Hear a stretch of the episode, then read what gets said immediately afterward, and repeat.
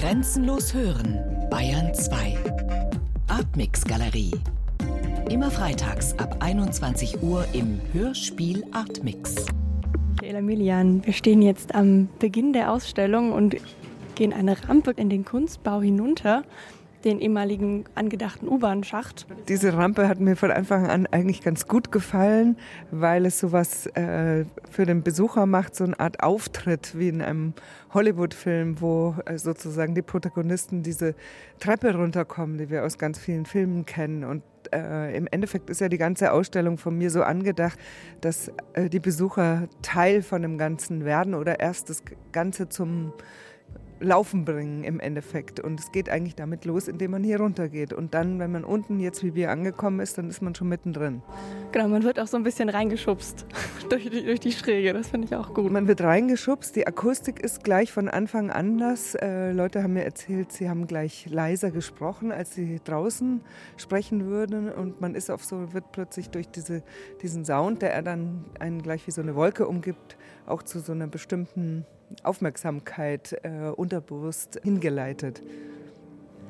Wir stehen jetzt in der Mitte des Kunstbaus und an den Wänden sind fünf Meter hohe und 140 Meter breite Leinwände aufgespannt mit schwarzen Zeichnungen auf weißer Leinwand.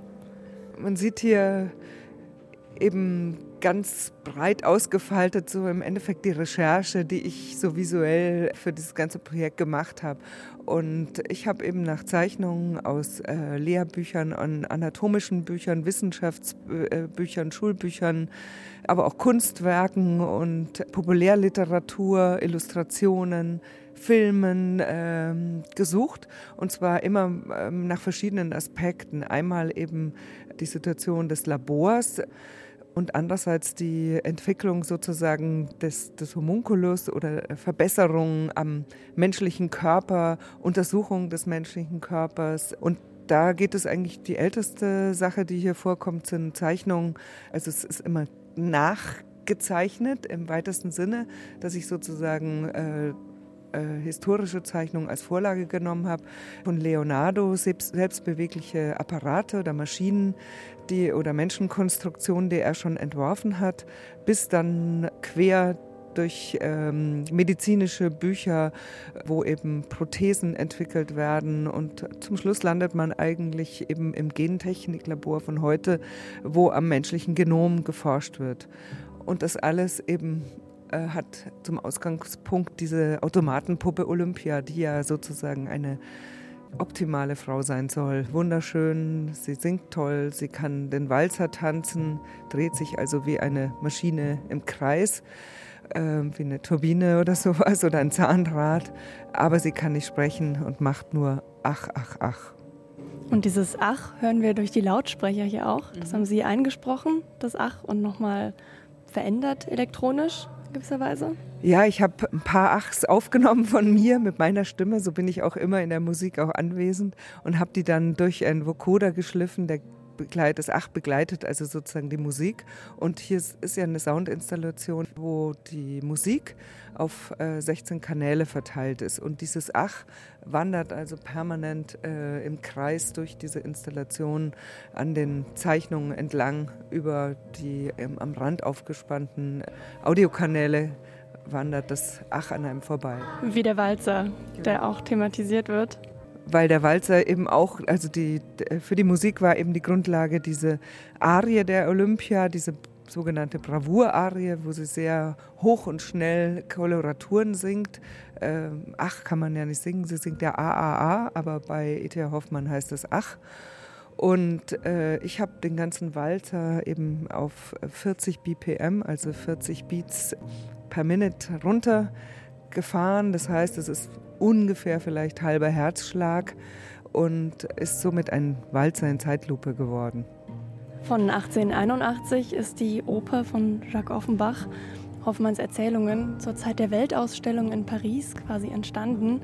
Und diese Zeit, diese Zeit der Industrialisierung, die aufkommt, wird auch symbolisiert durch die Glühbirnen, durch dieses Meer an Glühbirnen, was sich über uns befindet. Kann man das so sagen? Ich habe eben äh, darüber nachgedacht, weil Jacques Offenbach hat ja ein Bühnenwerk geschaffen und hier drin wollte ich ja auch eine Situation schaffen, wo im Endeffekt der Besucher sich in, auf einer Bühne befindet. Der Besucher ist eigentlich dann der Protagonist und wir stehen jetzt hier zum Beispiel neben einem äh, sich ganz langsam drehenden runden Sofa, Bett oder auch Bühne, die auch ab und zu kracht. Gerade hat sie gekracht, die Konstruktion. Und hier sind eben die Besucher eingeladen. Wir können uns ja draufsetzen, hier im Kreis zu fahren und sich sozusagen äh, fallen zu lassen, der Musik zuzuhören und das Auge an diesen Zeichnungen entlang schweifen zu lassen. Und über einem ist eben so ein Schweif aus äh, 96 Glühbirnen, die alle einzeln angesteuert sind und eben so eine Art ganz langsames ähm, Glühen und Verglühen zeigen. Es ist auch in, im, hier jetzt im Hauptraum äh, die einzige Farbe, die hier auftaucht, neben Schwarz-Weiß und Silber. Die Glühdrähte glühen manchmal nur orange, dann werden sie plötzlich ganz hell und das ist eben auch zur Musik gesteuert in einem Modus von in einer 20-minütigen Bewegung, in der die sich dauernd verändern. So ein, so ein Energiefluss, der hier vor und zurück geht, so ganz langsam. Ja, sind auch so Wellenbewegungen, habe ich immer das Gefühl, wenn man so steht. Also man mhm. wird so mitgetragen auch. Also ich habe das Gefühl, ich muss mich dann auch wieder ein bisschen weiter bewegen. Ja, es ist ja schon so gedacht, dass wir uns hier durchbewegen und dass es permanent neue, ja, neue Situationen gibt, weil die Lautsprecher ja einzelne Kanäle haben und die Musik sich komplett unterschiedlich äh, vermittelt, je nachdem, wo wir hier jetzt entlang gehen. Die unterschiedlichen Tonspuren, die durch die Lautsprecher dort oben laufen, mhm. sind auch unterschiedlich kombinierbar. Die, nein, die laufen schon als ein Track sozusagen, aber sie sind eben so, das ist ein halbstündiger Track, der so äh, komponiert ist, dass es sich immer wieder verschiebt. Und es sind natürlich äh, bestimmte Instrumente bestimmten Kanälen zugeordnet. Und ich wollte dann eben auch das Spuren wandern, das ist in dem Fall aber jetzt das Ach dann, weil ich wollte es nicht, dass es zu komplex wird, weil dann konnte man es nicht mehr wahrnehmen. Wenn zu viel hier sich permanent bewegt, dann kann man dem ja nicht mehr folgen. So kann man ja, wenn man unter einem Ding steht, weiß man, okay, jetzt hier kommen jetzt zum Beispiel der Kinderchor, ja. der sich hier dann im Raum sozusagen stereo einschaltet. Und dann, wenn man das hört, kann man ja zu der Stelle gehen. Dann versteht man auch, was die singen. Gibt außerdem noch neben dem sich drehenden Objekt, auf das man sich setzen kann, viele kleine, ja. die man auch bewegen kann und dann da, um sich dorthin zu setzen, wo man gerade möchte. Die gehen ja in der Form zurück auf eine Arbeit, die im Fenster hinten im Kunstbau hängt, wo man auf die Rolltreppen gucken kann, was wieder so eine Verlängerung dieser Rampe ist in den öffentlichen Raum. Man sieht ja die Leute, wie sie die Rolltreppe hochkommen von der U2 unter uns oder eben äh, zum Bahnsteig runterfahren.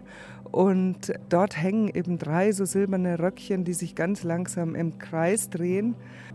Die schweben so in der Luft und das war eine Arbeit, die ich mal für einen Club gemacht habe, weil es darum geht, man, man tanzt auf der Tanzfläche, man tanzt auch miteinander, man zeigt sich, aber eigentlich ist auch jeder für sich. Und diese Form habe ich dann abgeleitet für diese Sitzgelegenheiten. Ich habe dann lange überlegt, hier in dieser Situation sollten die Leute sich ja auch hinsetzen können, sich aufhalten können. Und dadurch habe ich äh, ganz stark nachgedacht über Sitzgelegenheiten. Und die sind hier so ein wichtiges Thema in der Ausstellung. Einmal dieses sich drehende Sofabett, wo bis zu 20 Leute eigentlich Platz nehmen können. Dann eben diese 40 Hocker, die so wie Platzhalter, wie Besucher eigentlich hier sich im Raum verteilen, wie in so einer Art Ballsaal oder eben wie in, wie in einem öffentlichen Gebäude, wo eben auch eine Gruppe rumsteht und sich natürlich so ein bisschen fokussiert, einerseits auf das Wandbild, einerseits aber auch auf dieses sich drehende Teil. Und äh, das sind ganz normale Küchenhocker, die eine Sitzfläche von 30 äh, mal 30 haben, wie die Schallplatte. Das war mir eben wichtig. Mhm. Und äh, die sind eben mit so einer, mit einer Leinwand, die mit Silber äh, besprüht ist, sozusagen oder beschichtet ist, äh, bezogen sodass sie aussehen auch wieder wie kleine Hockerchen, äh, wie kleine Röckchen eigentlich, die am Boden stehen. Und der Stoff eben so was Steifes hat, dass sie auch fast so Skulpturen sein könnten. Wenn man mhm. nicht genau hinguckt, von weiter weg könnten sie auch so gegossen sein aus Metall. Das fand ich ganz schön. Ja, und dann gibt es hier noch diese Mannheim-Chairs, die ich eigentlich äh, für eine andere Arbeit entwickelt hatte, dann aber fand, dass die hier wunderbar reinpassen, mhm. Weil man hier von der Decke sich so einschaukeln kann und da lauf, laufen jetzt in jedem Stuhl laufen drei verschiedene Tracks, die ich äh, für andere Kunstarbeiten produziert habe, die jetzt nicht in der Ausstellung sind, mhm. aber äh, ja, ja, Sie können sie gerne reinsetzen. Zum Beispiel läuft eben auch Convention in einem der Stühle. Dann kann man sozusagen das, dieses Musikstück, was wieder zu diesen Röckchen gehört, äh, kommt da wieder zu, dazu. Aber diese Tonspuren sind jetzt nicht sozusagen äh, ohne die, die Bilder oder die Installationen. Es sind eigentlich nur akustische Platzhalter für die Arbeit. Jetzt sind wir hier bei der Arbeit Luna Park. Wir, wir, sehen hier auf dem Tisch transparente Alltagsgegenstände von Gläsern, Bechern, Flaschen, die Schatten an die Wand werfen. Äh, normalerweise wird die Arbeit so installiert, dass Schatten an die Wand geworfen wird. Hier ist es jetzt eine Leinwand, auch wieder dieselbe Leinwand, die vorhin äh, auf der, auf der äh, anderen Seite der Halle an die Wand gespannt wurde. Und die ist oben abgehängt von dieser hier fest im Raum installierten Videokanzel, wird sie ja genannt. Da oben ist ein äh, schalldichter äh, Raum für eben Video- oder Kinoprojektionen. Und da habe ich diesen Stoff abgehängt als, äh, und die Leute merken dann erst, äh, ach, da war ja immer dieser Baukörper. Es wird jetzt eher mehr so eine ganze, wie ein eingespannter Zylinder eigentlich jetzt hier im Raum. Und in der unteren Hälfte ist jetzt eben diese Arbeit Luna Park. Und in der Mitte von diesem äh, durch die abgehängten Leinwände entstandenen äh, Raum steht ein runder Tisch, steht eine runde Tischplatte und auf der sind eben diese ganz vielen verschiedenen Gläser verteilt von ganz normalen äh, Flaschen, äh, in denen vielleicht mal Milch oder Öl oder was auch immer war, Tomatensaft, sage ich jetzt mal, oder sonstige Flüssigkeiten bis hin zu Plastikbechern, die wir wegwerfen oder Weingläsern, Wassergläsern, Marmeladengläsern aber eben auch sehr wertvolle alte bleigeschliffene Gläser, Karaffen, Vasen und dann aber auch sehr viele optische Gläser, die ich habe schleifen lassen, Prismen, äh, Linsen, die dazwischen stehen, aber auch eine Hülle von einer CD, eine Plexiglashülle und ein, von einer Musikkassette. Und all diese Objekte werfen jetzt äh, einen Schatten auf diese Leinwand, äh, der durch ein Prisma, das sich auf einem kleinen Motor dreht, sozusagen permanent in eine kreisförmige Bewegung gebracht wird. Und dieser Schatten bildet eben eigentlich so eine Art utopische Stadtlandschaft ab, die, äh, die sowas hat von was Modernistischem, aber nicht zuordnenbar ist nach einer, sagen wir mal, jetzt einer westlichen Großstadt, die kann genauso, könnte genauso im Orient stehen, wie wir das natürlich heute sowieso haben, wenn die internationalen Architekten, die großen, überall ihre äh, futuristischen Gebäude hinbauen oder postmodern, besser gesagt. Weil futuristisch sind sie ja nicht mehr von der Funktion. Da, ich würde sagen, bei, meine, bei meiner Anlage geht es auch mehr natürlich, was Architektur äh, noch leisten könnte, auch im Hinblick auf ein Zusammenleben und nicht nur auf eine äh, möglichst äh, interessante Oberfläche oder Erscheinungsbild als Branding für bestimmte Marken und Firmen. Welche Aufgabe hat die Architektur? Ja, die Architektur, da knüpfe ich eigentlich natürlich an äh, Diskurse an, die ganz wichtig waren äh, Anfang des 20. Jahrhunderts, dass natürlich durch ein angemessenes Wohnen äh, für Leute auch sozusagen sowohl die Gesundheit verbessert wird, aber auch natürlich die soziale Struktur in der Gesellschaft, dass eben äh, damals eben Glas ein ganz wichtiger neuer Baustoff war, dass eben Licht in die, in die Wohnung kommt und die Leute nicht mehr äh, eben an Krankheiten leiden, weil sie gar kein Licht haben und keinen keine guten gesundheitlichen Verhältnisse und gleichzeitig auch genug Platz natürlich haben, um irgendwie auch würdevoll und respektvoll sozusagen zusammenleben zu können. Weil wenn man keinen Platz hat äh, oder überhaupt keine gute Wohnung hat, äh, dann entstehen natürlich auch Riesenspannungen in der Gesellschaft. Und da beziehe ich mich natürlich auf diese ganzen Theoretiker wie jetzt Bruno Taut und äh, die eigentlich schon alle vor den 30er Jahren ja ganz wichtige Entwicklungen und äh, Theorien entwickelt haben, wie und Corbusier und so weiter, wie das Wohnen sein sollte.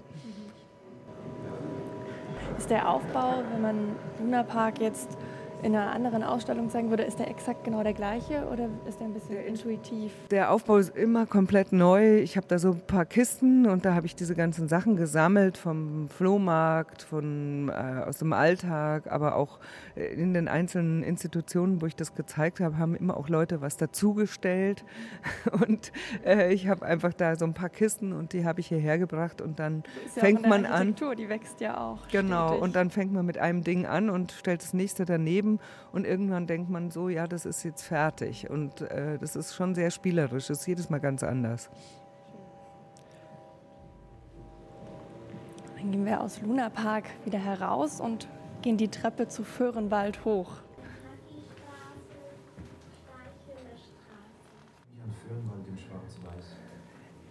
Also Föhrenwald ist ja schon oft installiert worden und hier oben hat sich halt diese Videokanzel dafür angeboten, weil das einfach ein geschlossener, runder, kleiner Raum ist, der auch akustisch sehr gut ist und total dunkel.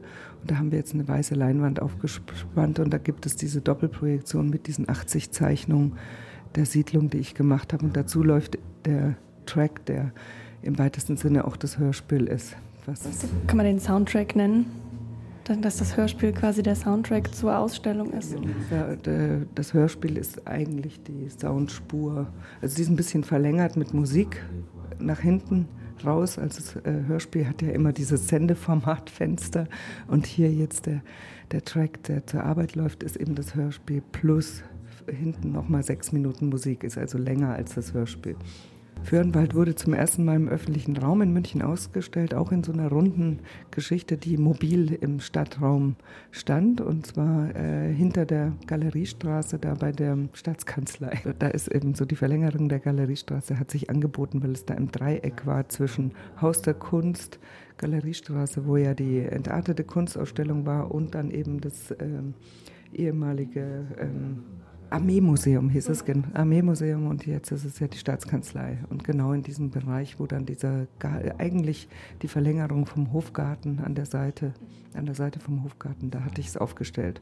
Ja, Föhrenwald hat eben zum Ausgangspunkt diese Siedlung ein, ein Baukörper, der in den 30er Jahren entworfen wurde von äh, einem Architektenteam, die am Bauhaus ausgebildet worden waren, als eine Art Musterarbeitersiedlung, die aber dann von Anfang an als für Zwangsarbeiter benutzt wurde. Erstmal für deutsche zwangsverpflichtete Arbeiter, dann für internationale, die in den Munitionsfabriken gearbeitet haben, die dort in den Isarauen äh, untergebracht waren, in 300 Bunkern.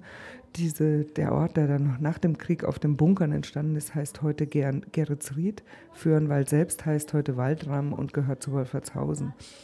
Äh, nach 1945 wurde dieses Lager befreit von den Amerikanern und wurde sofort als Lager für Displaced Persons, ein, als Displaced Person Camp eingerichtet, Unterstützung, um, mit Unterstützung der amerikanischen Militärregierung.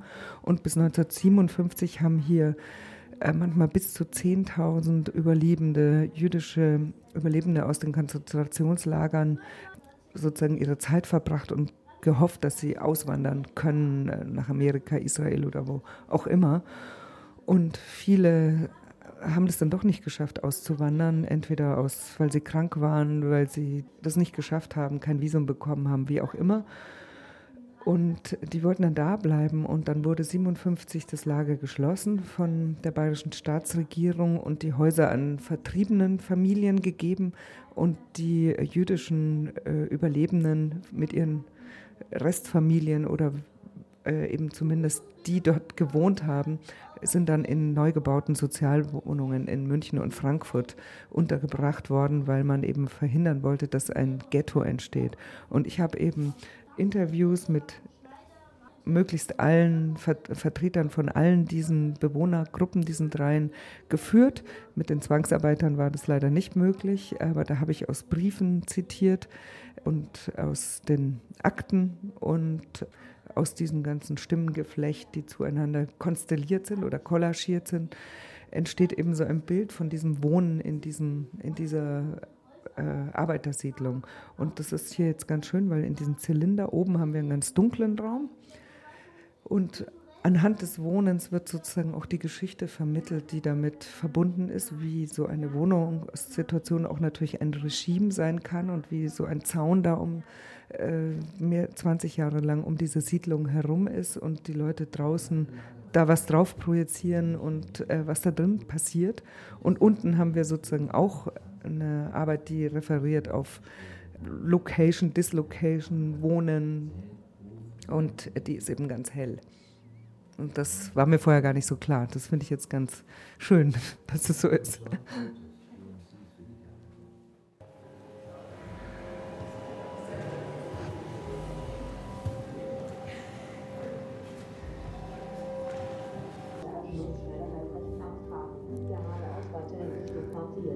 Genau, jetzt sitzen wir hinter, unter der Autobahnbrücke hier sozusagen.